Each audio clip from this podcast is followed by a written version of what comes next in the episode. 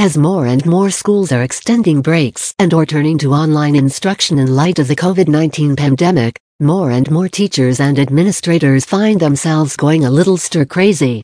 It's been impressive and truly beautiful to see various educational resources, publishers, instructional platforms, internet providers, school districts, and organizations come together to help make this all possible.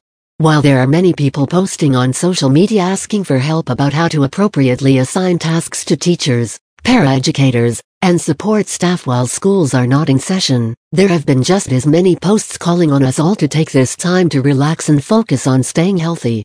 Once you have read those novels that have been collecting dust on your nightstand, binged your share of shows, and thumbed through your fill of magazines, we want to suggest the following books to inspire you and help once we get back to our campuses. In our previous post we suggested and reviewed great books about education innovation, student diversity, human learning, and social emotional learning. Here we look at books for teaching reading and inspiring administrators. Reading. Readicide, How Schools Are Killing Reading and What You Can Do About It by Kelly Gallagher Odds are that if you are a secondary ELA teacher, you have at least heard of this book. It's been around for a decade and has truly been changing the way teachers teach and use novels in their classrooms.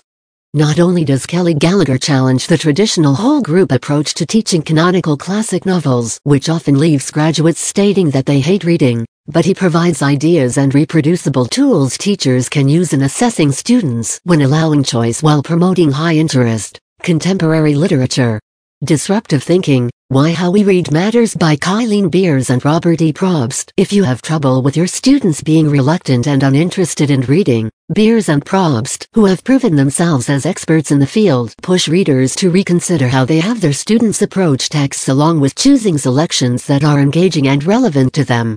The goal of their strategies is to deepen students' comprehension and develop lifelong readers.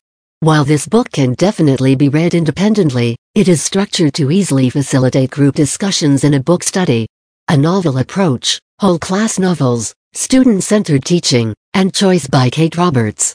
Kate Roberts explores the reading workshop model with practical applications and realistic examples of how allowing students choice in what they read can revolutionize the English classroom. The fundamental conclusion she comes to is that text selection and instruction must be student-centered. Build units around the specific skills the individuals in the group need the most and guide students to select books that can help them build those skills. One of the great things about this book is that Roberts includes video clips of her using these strategies. 180 Days, Two Teachers and the Quest to Engage and Empower Adolescents by Kelly Gallagher and Penny Kittle Can you imagine having Kelly Gallagher and Penny Kittle coach you in your English classroom by modeling their techniques? These two ELA gurus and master teachers invite readers into their classrooms as they attempt to answer the question we have all asked over and over again when looking at the layers of standards English teachers are expected to cover. How do you fit it all in? They are transparent about lesson plans, time management, and in the moment decision making and adaptations while teaching. Their guiding question while working with students is, who will these students be as readers and writers after a year under our care? Patterns of Power, Inviting Young Writers into the Conventions of Language by Jeff Anderson and Whitney LaRocca This book provides a practical, engaging approach to teaching grammar, conventions, and style. Forget about worksheets. Imagine using high-interest mentor texts to lead students in exploring and identifying what makes good writing well, good writing. Then guiding students to mimic what they have learned in their own writing. All of this in short, 10-minute mini lessons that include both reading workshop and writing workshop. The great thing about this book is that it includes 70 lessons that are ready to be used. The publisher's website even includes videos of the authors using this method in the classroom. Write Beside Them, Risk, Voice and Clarity in High School Writing by Penny Kittle. Penny Kittle brings 20 years of experience teaching writing to adolescents into the pages of this book. This is the book I wanted when I was first given ninth graders and a list of novels to teach. This is a book of vision and hope and joy, but it is also a book of genre units and manilessons and actual conferences with students. Topics covered in this book include daily writing practice, instructional frameworks, genre work, skills work, and assessment. This practical guide includes anecdotes from her classroom, a study guide, reproducibles, writing samples, and links to videos of Kittle modeling these techniques. The Writing Thief, Using Mentor Text to Teach the Craft of Writing by Ruth Culham. The idea behind this book is that good writers borrow but great writers steal.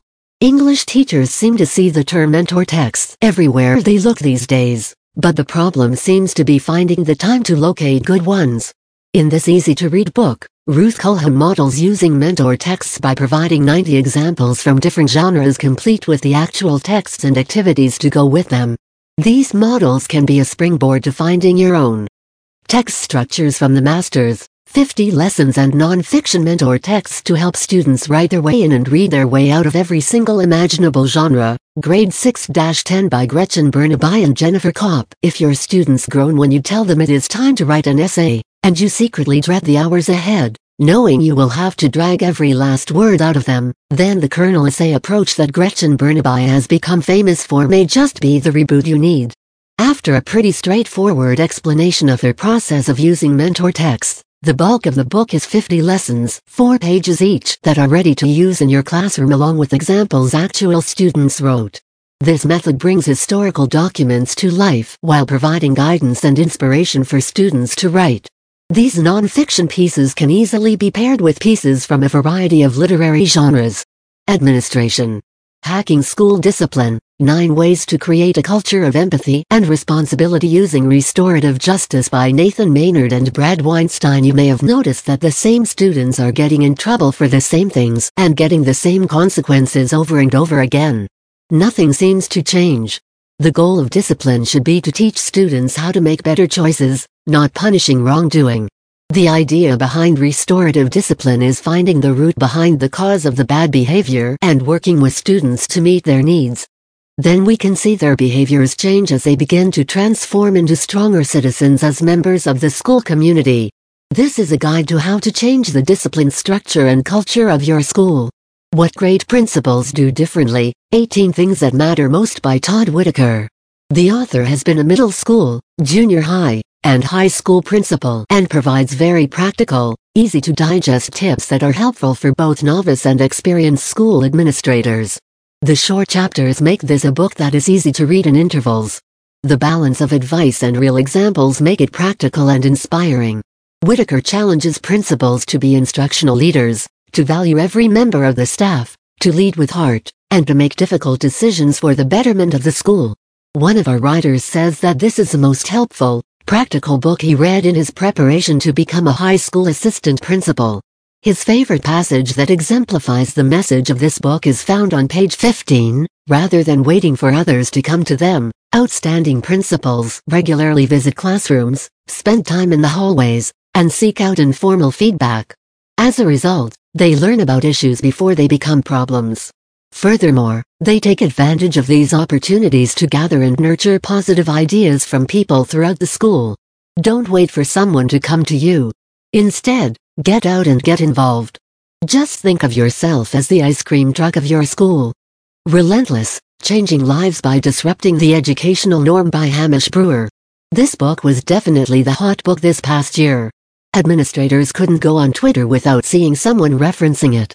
Tattooed, wearing a cap and riding down his school's hallway on a skateboard, this principal brought his experiences growing up in a poor, dysfunctional family into his non-traditional approach to leading his school. He challenges his teachers and readers to empower students by disrupting the norm. This book is a true inspiration. If you want to get a taste before diving into the book, just look up Hamish Brewer on YouTube I bet you'll have the book in your Amazon cart before the video is over.